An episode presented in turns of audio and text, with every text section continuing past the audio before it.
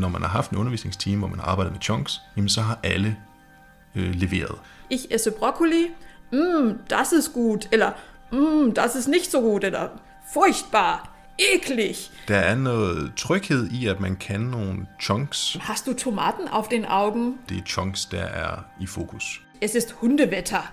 Altså, det er jo en super fed en at smide, smide på bordet, fordi jeg har styr på sproget.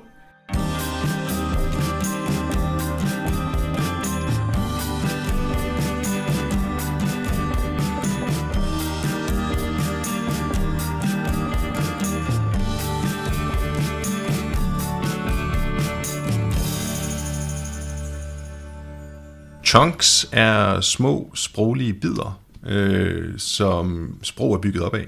Faste vendinger, idiomer, øh, sådan nogle faste, faste udtryk, som man, er, man højst synligt kender en masse af i forvejen, men som man hen ad vejen har fundet frem til, er faktisk en rigtig, rigtig god måde for eleverne øh, at føle sig trygge, når de skal lære et nyt sprog.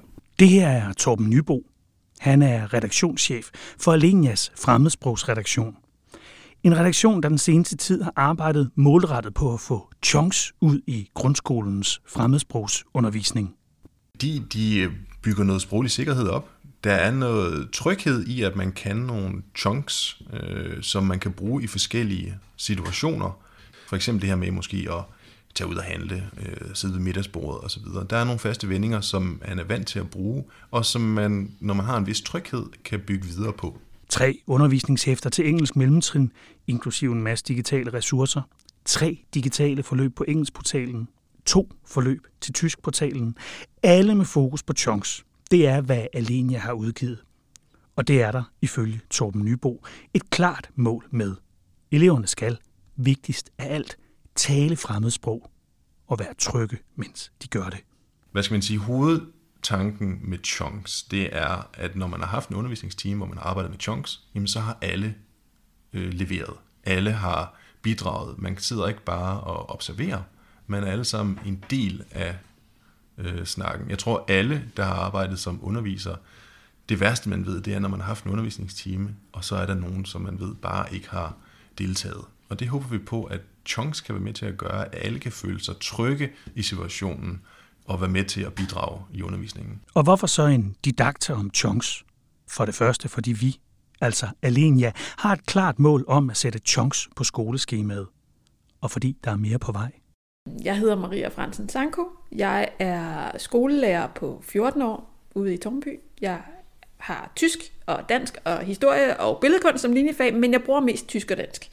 Og jeg skal lave det nye chunks-materiale for Alinea på tysk. Og nu kan du høre Maria Fransen Sanko sætte mange flere ord på, hvad det er, hun synes chunks kan i undervisningen. Og så skal jeg nok fortælle dig mere om det undervisningshæfte til begyndertysk, som hun er forfatter på.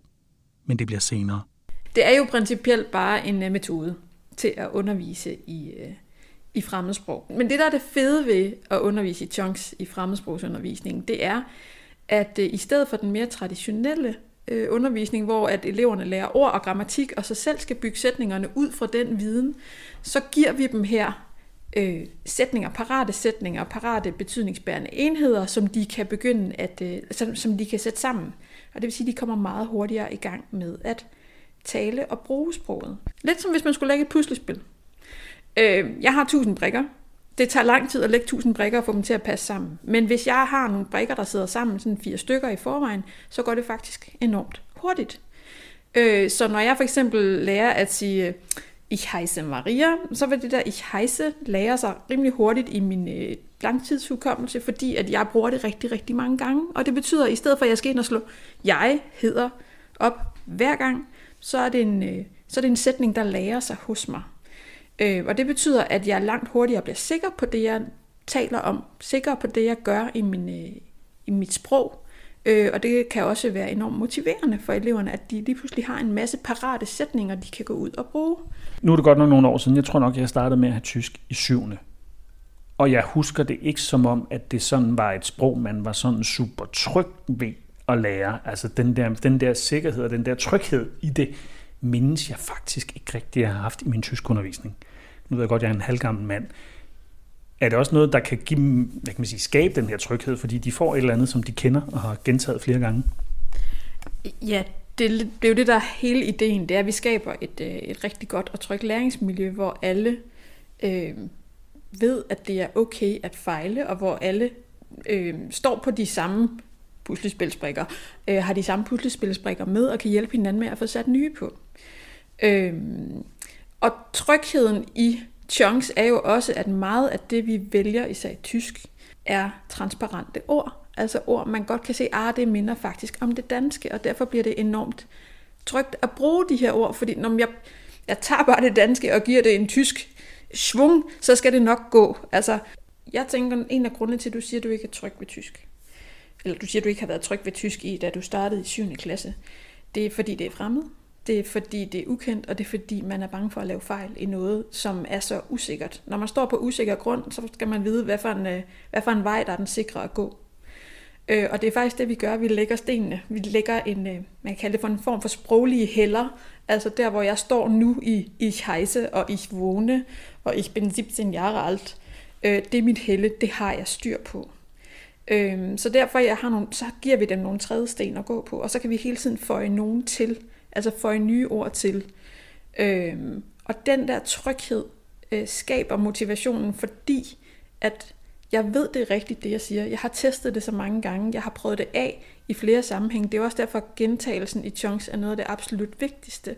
Og det er også noget af det, man vil kunne se i materialet, det er, mange af de chunks, der bliver brugt i starten, bliver også brugt i det aller, aller øh, sidste kapitel og undervejs. Fordi så træder man på en helle på en tredje sten, man kender i forvejen og så er det ikke så farligt at gå videre til den næste.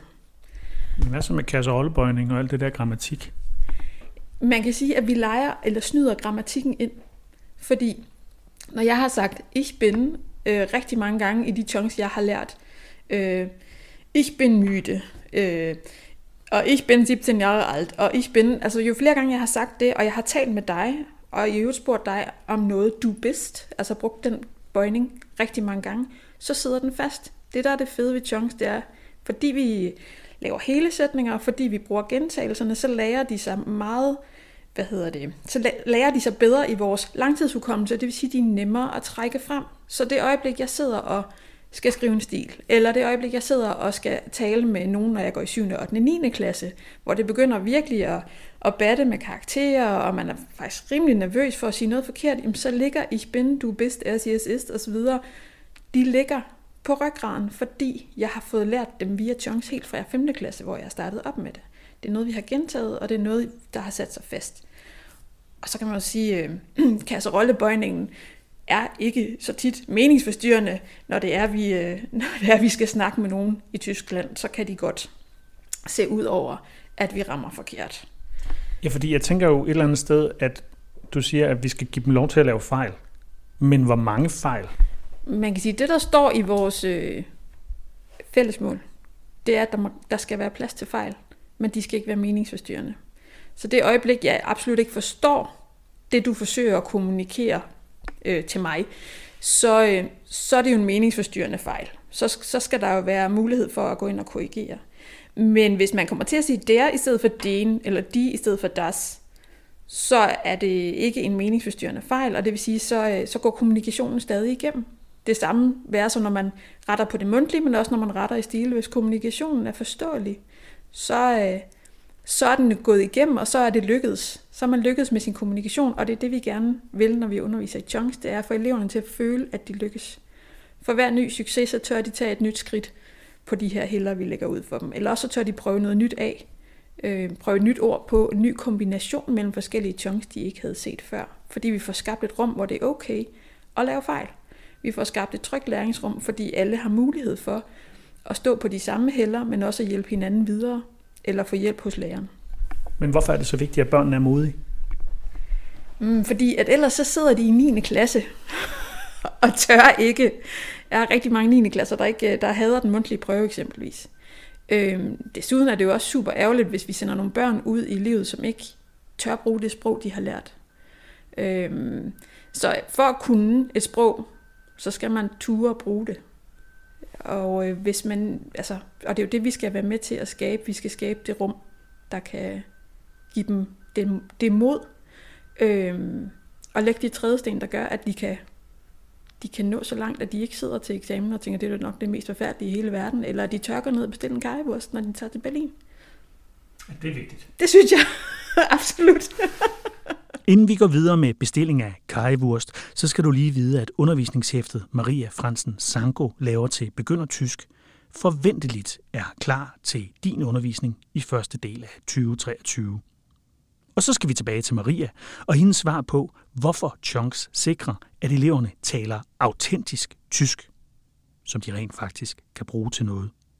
Jeg mener, at hvis man sidder og øh, skal finde på en tysk sætning, øh, så er det super fedt at have lært nogle tyske udtryk, for eksempel chunks, øh, som, man, øh, som man tager med sig, eller som man bruger, når man taler, frem for at man sidder og, øh, og oversætter en sætning ord for ord. Fordi for det første så får man så typisk en dansk ordstilling, for det andet så er det ikke altid, man får, øh, får grammatikken med, og, øh, og heller ikke sikkert, at det lige er det rigtige tyske ord, man har fundet i ordbogen Google Translate. Det vil sige, at de ord, man får, når man arbejder med chunks, det er autentisk tysk, altså det er sådan, som tysk lyder i virkeligheden. Og det betyder så, at det, det jeg så trækker op af min rygsæk, øh, når jeg har lavet en uh, chunk, den er langt mere, langt mere autentisk, langt mere rigtig tysk, end det jeg sidder og får ved at slå op i en ordbog. Og hvordan kan det så lyde? Ich esse broccoli. Mm, das ist gut. Eller mm, das ist nicht so gut. Eller furchtbar. Eklig. Og chunks er altså også idiomer, altså faste sproglige udtryk og vendinger. Vi tager lige sådan et på tysk. Hast du Tomaten auf den Augen? Og når Maria Fransen Sanko har talt mere om tomater på øjnene, så slutter hun den her didakter af med et klart budskab. Det fremmedsprog, vores børn lærer i skolen, skal de kunne bruge i virkeligheden. Og det kan Chunks i høj grad hjælpe dem med. Altså kan jeg se dig for, har du tomater på øjnene? Øhm, og det er jo en super fin, en lige, lige at kunne øh, hive fat i, når man, har en, øh, når man sidder og taler med en, øh, med en tysk sensor eller sådan et eller andet. Det lyder fedt, og det er rigtig tysk. Så på den måde så får vi langt flere tyske talemåder, langt flere tyske udtryk i spil, når vi bruger chunks. Es ist Hundewetter. Altså det er jo en super fed en at smide, øh, smide på bordet, fordi jeg har styr på sproget, og jeg er i kontrol. Og det, det betyder altså noget, når man sidder over for en øh, indfødt sprogbruger, at jeg kan tale det samme sprog som ham. I sidste ende, så er hele målet med at lære sprog jo at tage ud og bruge det i virkeligheden. Ikke bare sidde i, i skoleklassen og fyre det af. Ikke bare, vi skal ikke teach to the test og, og have dem til at gå til prøve. Det er ikke det for mig, der er vigtigst. Det er, at jeg kan sætte nogle børn ud i verden, nogle unge mennesker ud i verden, som rent faktisk kan bruge det her sprog i virkeligheden. Som rent faktisk kan bruge det over for en ægte tysker,